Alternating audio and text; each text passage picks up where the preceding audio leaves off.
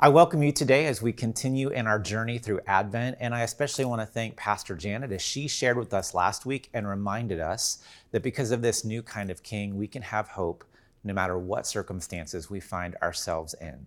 As we continue today, let me invite us to join our hearts together in a word of prayer to continue to prepare for the coming of the new king among us. Almighty God, this day may the words of my mouth and the meditations of all of our hearts be pleasing and acceptable in your sight, shaking us to new life in you. O Lord, our rock and our Redeemer. Amen. Today, the countdown in this Advent season continues. We began by focusing on this new king who helps us embrace peace in a rather unique way through something such as repentance a couple of weeks ago. And then, as I already mentioned, last week, Pastor Janet reminded us that this new king helps us to have hope no matter what circumstances we find ourselves in. And now, today, we are in week number three of Advent, and we'll be focusing on what it means with this new king to live into joy. Now, one of the downsides of week number three of Advent is that now we are less than two weeks away from Christmas. So I don't want to make you panic, but I do want to invite you just to take a deep breath and to remind you, you will get it all done one way or another in time for Christmas. Now, you might remember that Advent literally means coming. Specifically, we've been preparing for the birth of Christ among us, the very first time that Christ came among us as a tiny baby boy with Joseph and with Mary the original coming of Christ. But when we talk about Advent, we're also talking about a second coming of Christ that will come someday in the future. And we've been learning throughout this series and this time that Jesus is such a different kind of king in so many different ways. And today we find ourselves in the Gospel of Matthew. And what a unique description Matthew gives us. Only the Gospel of Matthew depicts Jesus through the eyes, the lens of Joseph, the man who's engaged to be married to Mary. Now, normally, when we think about Jesus and his arrival, we think about angels that are beautiful in the sky. We think of fluffy, somehow non scratchy hay that Jesus is laid upon. There's generally a sense of good vibes when we think about Jesus being born at Christmas. However, when we read the story in Matthew and when we think about it in the context for Joseph, Mary's soon to be husband, there's not a whole lot of good vibes to be found, at least not yet. Here is the Nativity, not as it is often presented on those Christmas cards or those dang feel good Christmas Hallmark movies. I keep trying to get into them, but I just can't. But I know a lot of you love those movies. But that's not the vibe that we get here in Matthew today. In fact, when we get to Matthew, it's not really a sense of good vibes, it's a sense of disturbance that we encounter. Far from bringing peace and comfort into the life of Joseph, the announcement of the coming of Jesus brings chaos and fear for, the, for Joseph. It is not an understatement to say that the announcement that the angel gave to Joseph is downright disturbing. This is a message that makes Joseph sit straight up in bed because it's presenting him with a tremendous moral dilemma. Should he quietly divorce Mary, who is now unexpectedly pregnant, so as to avoid public shame for her and for him and all the humiliation that would come with that? Or should Joseph listen to this heavenly being, this angel who's now speaking to him in the dream? As far as we can tell, Joseph is so stupefied by this series of events he cannot even utter one word in response to what the angels tell him. And notice it's not just shock for Joseph. Clearly, Joseph is afraid as well. How do we know that Joseph is afraid?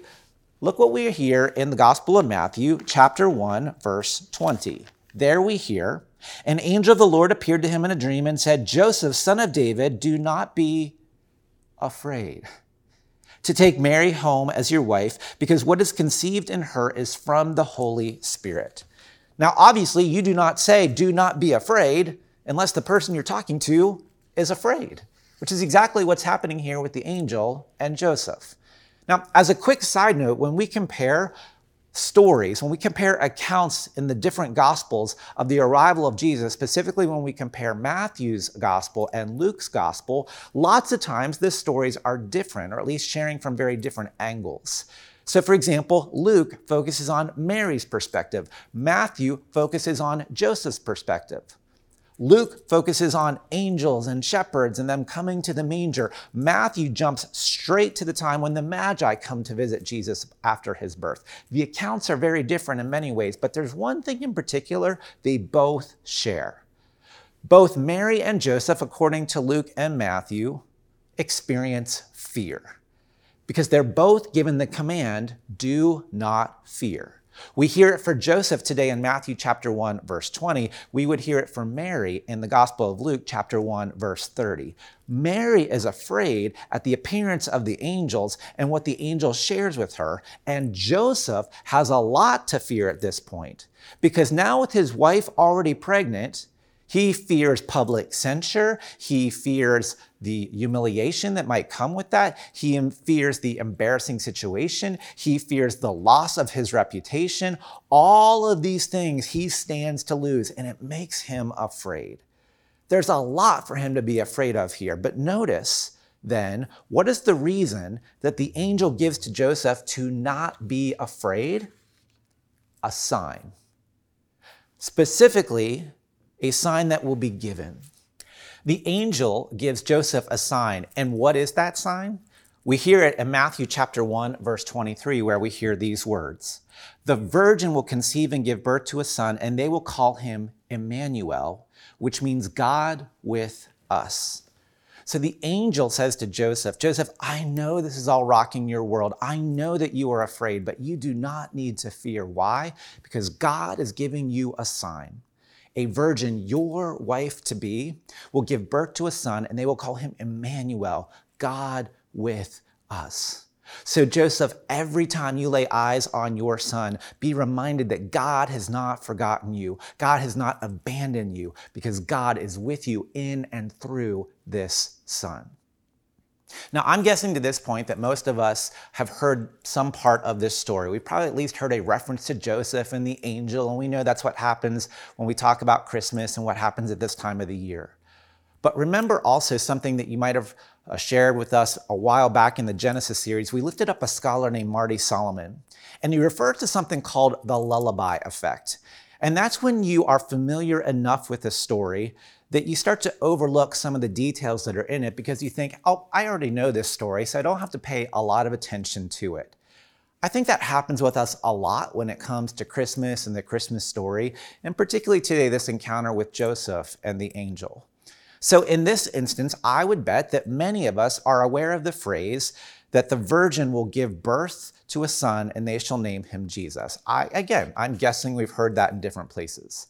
But what I'm guessing that many, or maybe even most of us, do not realize is that this is not the first time in Scripture this phrase is used. In fact, Matthew is making a direct reference back to a particular prophet named Isaiah. In fact, Isaiah seems to be Matthew's favorite prophet because Matthew references Isaiah more than any other. So, specifically, if we go back to the book of Isaiah in the Old Testament, we're going to go to chapter 7, verses 1 and 2, and we hear these words. When Ahaz, son of Jotham, the son of Uzziah, was king of Judah, King Rezin of Aram, and Pekah, son of Remaliah, king of Israel, marched up to fight against Israel, but they could not overpower it. Now, try saying those names three times fast. Now, the house of David was told, Aram has aligned itself with Ephraim, so the hearts of Ahaz and his people were shaken as the trees of the forest are shaken by the wind. Now, if we can get past these crazy names, what we start to understand and what's going on here is that one king, King Ahaz, is afraid because two other kings are getting ready to attack him. And in this context, if we were to continue to verse 14 of Isaiah chapter 7, we would hear this. Eventually, then, therefore, the Lord himself will give you a sign. The virgin will conceive and give birth to a son, and will call him Emmanuel. Now, does that phrase or passage sound familiar? Of course, it's what we hear in the Gospel of Matthew. in this Christmas season. But Matthew is not the very first one to utter these words in Scripture about this sign of a virgin conceiving and giving birth to a son and calling him Emmanuel. Instead, what Matthew is doing is he's remembering another time in history where this same thing was said. And to understand more the significance of these words, we need to go back to that time in history and unpack them a little bit and understand the context so that we get the full impact of what's really happening here and what Matthew is referencing in Isaiah. Now, Isaiah is a powerful book. It's probably one that we don't read through too often.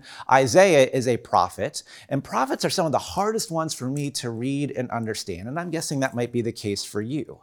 But to understand what's happening here in Isaiah today, we could go back and look at books like Second Chronicles in Scripture or Second Kings, and there we hear the historical account of what Isaiah is referencing today. And at this time in history, there is a great empire, the Assyrian Empire, that is the one that has primary control or power at the time. And we're roughly in the 8th century BC, so a long time before Jesus comes onto the picture and into the scene. And here's the context. At this time, Israel no longer exists as one kingdom. Instead, they don't just have one king, there's a northern portion of Israel that's still called Israel and there's a southern portion of Israel called Judah. So, two different kingdoms. And there was another country at this time called Aram, which was also close by. All three of these kingdoms are relatively small. And again, the superpower of the day was Assyria. They had the military might and power, and the way they stayed in business is they would threaten the nearby kingdoms and they would say to them, either pay us a tax so that they could continue to fund the building of their military and empire and prosperity, or they would say to those smaller countries, you will be destroyed you can guess that most countries chose to pay the tax because they did not want to be destroyed. But around 734 BC, those in Israel in the northern portion, the king there and the king of the nearby small country Aram hatched a plan.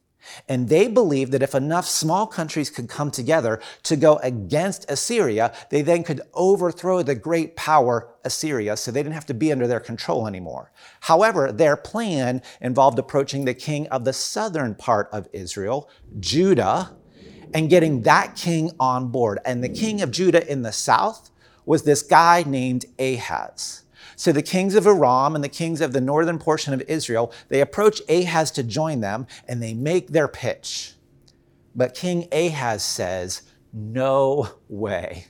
Have you seen how powerful Assyria is? We are not going against them, even with you guys. We will remain faithful to the king of Assyria so he doesn't destroy us. Now, the other two kings, the northern kingdom uh, of Israel king and the king of Aram, they will not take no for an answer. So, you know what they do? They decide to attack the king of southern Israel, Judah, which is King Ahaz, to get him off the throne so they can put one of their own on the throne, so that then they can carry forward their plan to attack Assyria. So much for working together mean, this is the backdrop in Isaiah chapter 7. And if you were interested, you could even Google more about it. It's technically called the Syro, Syro Ephraimite War. Now, you can imagine how Ahaz is feeling at this point. He is scared out of his mind. Remember what we heard in Isaiah chapter 7, verse 2. Now, the house of David was told, Aram has allied itself with Ephraim, that is the Israel kingdom in the north. So the hearts of Ahaz and his people were shaken as the trees of the forest are shaken by the wind. They're literally shaking in their shoes. Ahaz is terrified.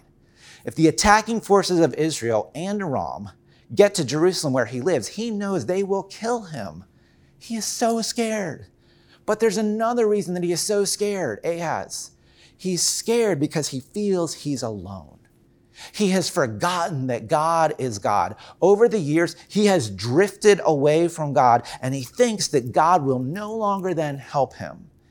Ahaz had become king when he was 20 years old. He had done evil, lots of evil in the sight of the Lord. He had reigned for 16 years, but he had built altars to other gods. He's drifted, he's done awful things, and now he is terrified. Now, before we go on, to realize this idea of drifting, it's not unique to Ahaz. We all have times of wandering. We all have things that we've done, evil, awful things. that maybe we too think there's no way God could be with me. There's no way God could walk with me at this point after all I've done against God in forgetting God and doing these evil, awful acts. It becomes easy for any of us to think that because I've done these bad things, God will not be with me. That's exactly how Ahaz is feeling. But then Isaiah comes to Ahaz today and he says, No, you will not be alone. In fact, here's how you know you will not be alone. The Lord will give you a sign, and the sign will be this, Ahaz. There is a woman among you, and she's already pregnant, and she's going to have a boy, and you're going to call him Emmanuel, which means God with us, because Ahaz, God is with you. It's almost like, as the country song says, Ahaz, here's your sign. We don't know the exact woman in Ahaz's time to whom Isaiah is referring probably someone like Ahaz's youngest wife, who very well at this point might already know that she's pregnant. Isaiah, though, is telling Ahaz, this will be your sign that this child, before this child is old enough to know right from wrong, you will be freed, and the kingdom in the north and the other kingdom of Aram, they will be wiped out. Now, in many cultures, the age of knowing right from wrong is usually considered to be age 12. So Ahaz, in the next 12 years, you can be assured that both Aram and northern Israel, they'll be wiped out. This you can trust and count on. Why this sign? We don't know for sure. But we do know that it means every single time from this point on, once that child is born, every time Ahaz looks at that child and that son, he will be reminded that God is with him no matter what. God is with him even in spite of what Ahaz has done in his life. God will help you find a way, Ahaz. And you know what happened? Ahaz eventually decided to send for some help from Assyria itself. He let the Assyrian king know what was happening and the plots being set up against him. So Assyria came first and wiped out Aram, and at the same time carried away many from the northern kingdom of Israel, which left Judah in a much safer position. All of that happened within three years. But then the northern kingdom of Israel decided again to rebel about 12 years later, and this time the Assyrian king wiped out the northern kingdom completely. Thus was fulfilled what the prophet Isaiah said that before the child was old enough to right from wrong, roughly age 12, both the kingdoms of the northern kingdom in the north and the kingdom of Aram will be wiped out. This was all happening for the first time that Isaiah shared these words about a virgin conceiving and giving birth to a son named Emmanuel. And we see that God did provide a way when it seemed there would be no way. Now, fast forward through the centuries to the Gospel of Matthew, written roughly around 40 AD, and Joseph is also scared. Joseph also does not see a way forward. Joseph finds out that Mary is pregnant. He's going to divorce her quietly, but then he has this dream one night, and the angel says, Joseph, you do not need to be afraid. For a virgin shall conceive and give birth to a boy, and his name shall be Emmanuel. This is the one that Mary carries. And then after saying this, Matthew adds his own commentary when he says in chapter 1, verses 22 and 23, all of this took place to fulfill what the Lord had said through the prophet the virgin will conceive and give birth to a son, and they will call him Emmanuel, which means God with us. God is reminding Joseph in Matthew, and God is reminding us that there have been times, there are times when things look bleak there are times when we are going to be filled with fear and anxiety. There are times when we don't know how we're going to make it forward. And yet, this God says, God will make a way.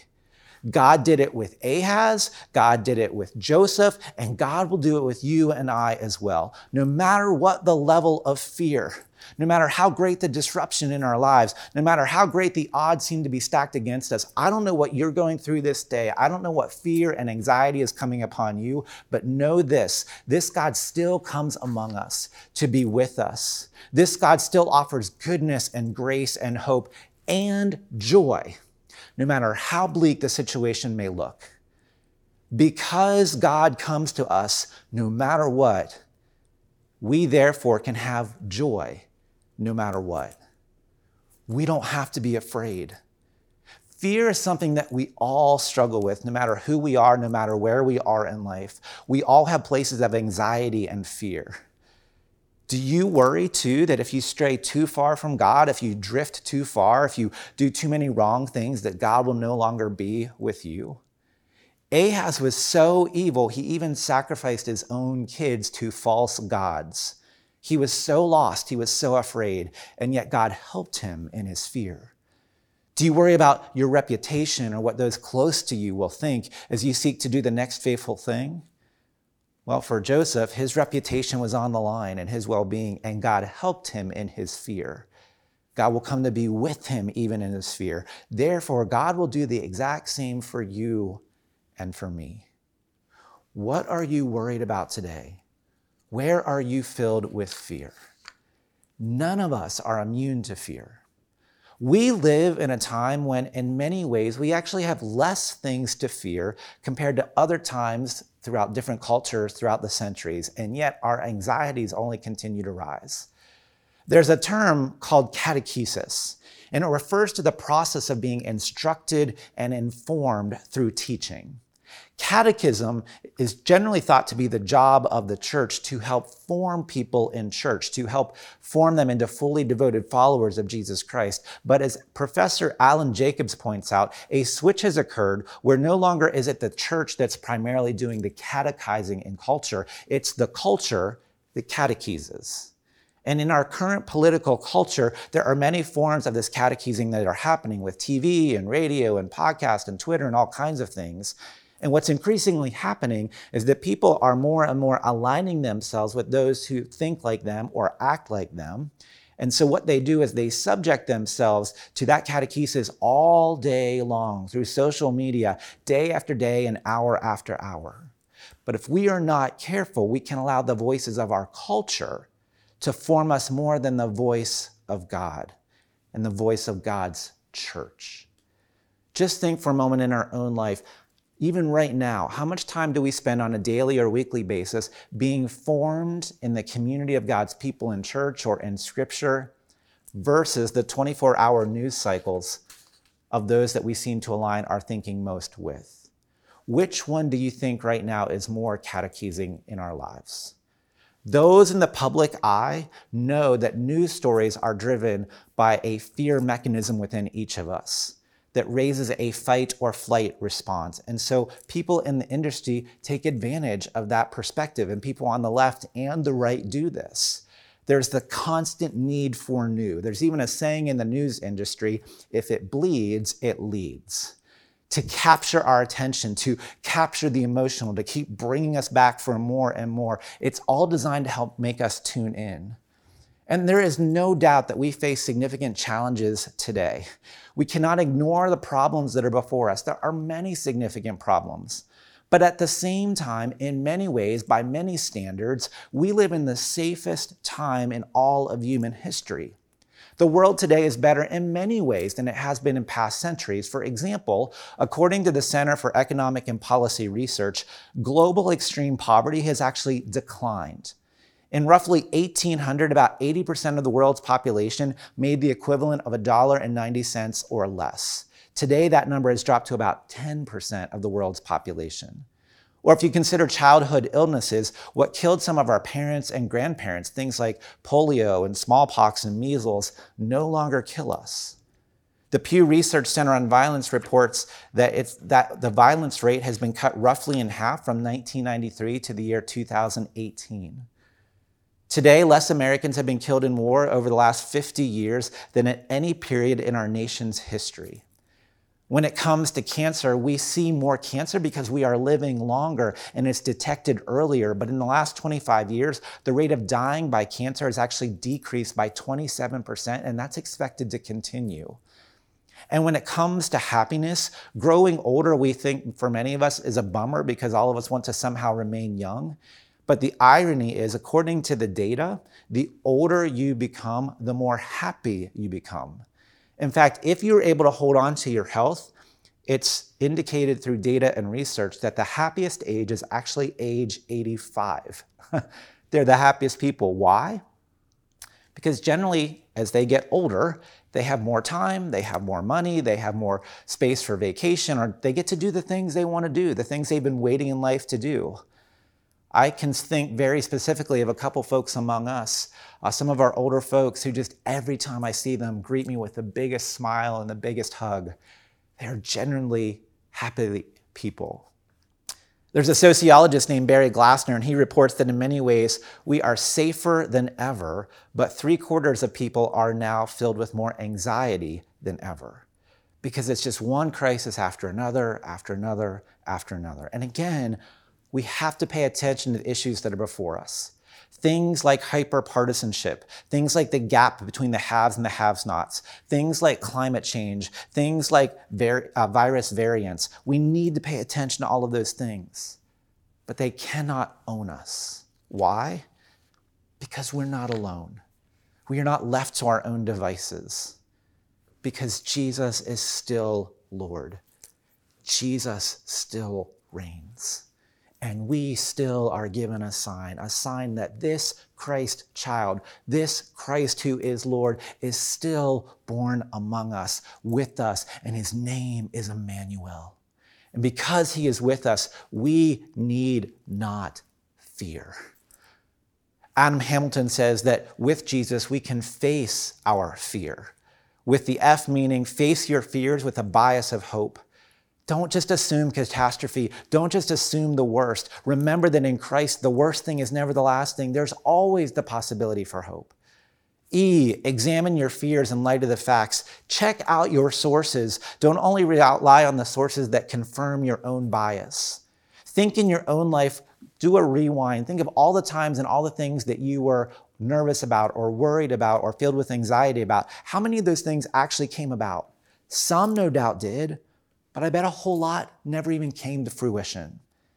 A, attack your anxieties with action. Take a step. Do something. Do something constructive. We so often worry about things. We'll just take a step to address them.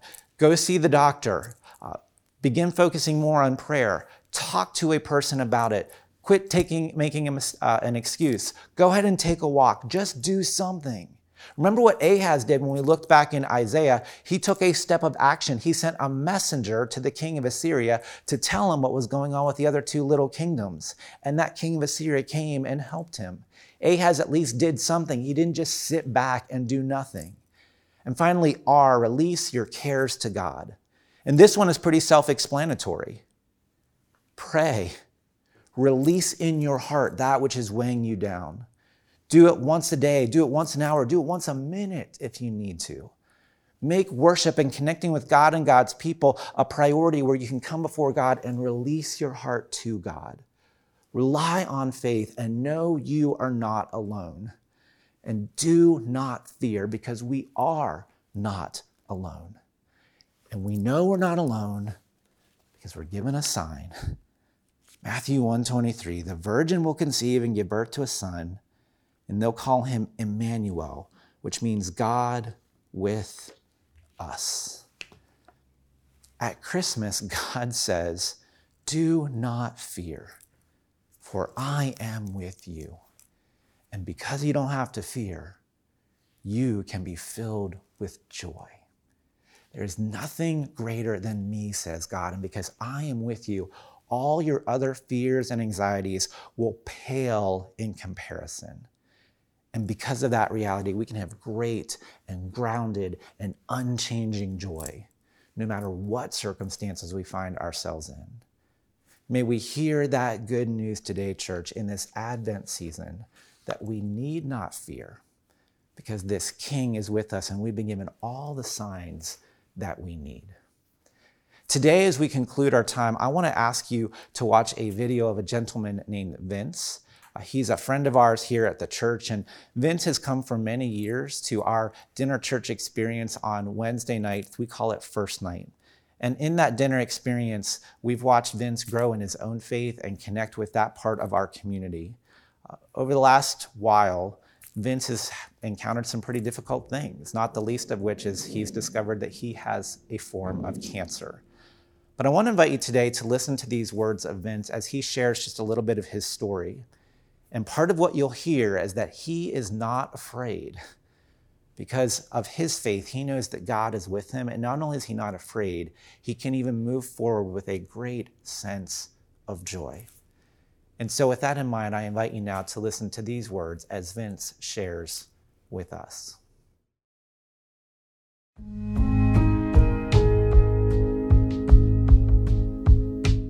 A few years ago, my sister had said to me that they have this meal every Wednesday at this church. And I thought, well, okay, why not? Let's try this out. My children and I, Aiden, Abigail, and Christopher, uh, decided that we were all going to take and go to this Wednesday dinner. Well, not only did we make friends within the church, but we made friends that came to the dinner as well. The majority of the people that uh, uh, came to the meal, uh, we just associated with generally, you know, just being more outwardly spoken than stuck within ourselves. And it brought me to, to be a better person. You know, I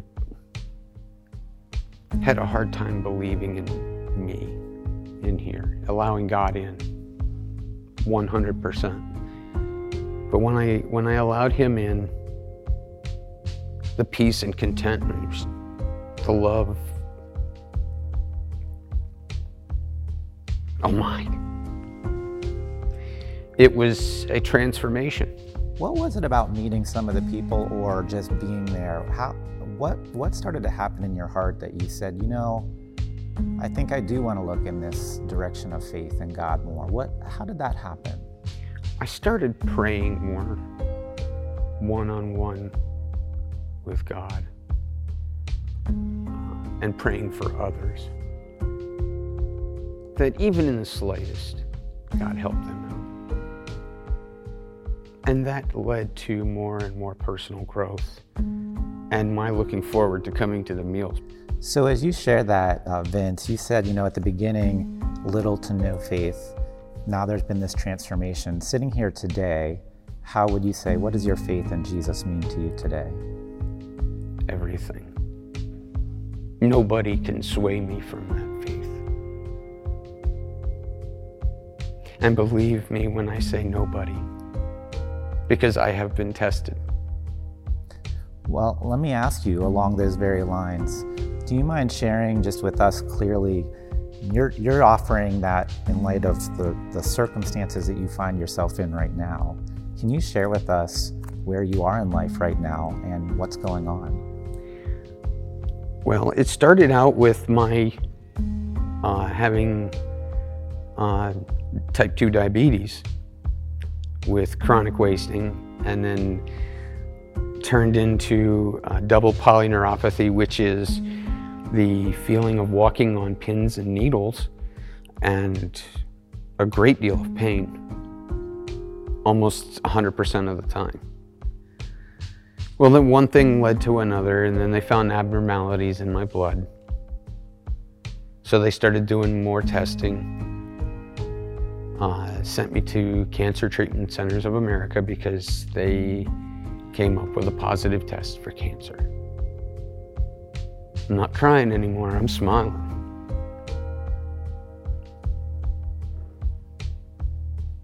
And people have asked me why I smile. Those that know my situation have asked me why I'm so happy, why I'm smiling. Because I have my faith. Because I know what I, I know what I know. Nobody can take my faith from me. You may take this body, you may you can take the medicines that they give me to take my pain away. But I will not give in. And I will not give up on my faith. So when you say your faith means everything, it really does. Yes, it does. it really does. My life's already with Jesus. There's not a person on this planet that can stand in the way of that faith. But I make it a point to thank God every night when I go to bed. Thank you, God, for the, for the day you gave me. may not have been the day I really wanted to have, but thanks for it anyway. And when I wake up in the morning, thank, thank you, Lord. Thank you for that wonderful cup of coffee. And thank you most of all for the gift of another day. Because without the gift of another day, I wouldn't have that coffee.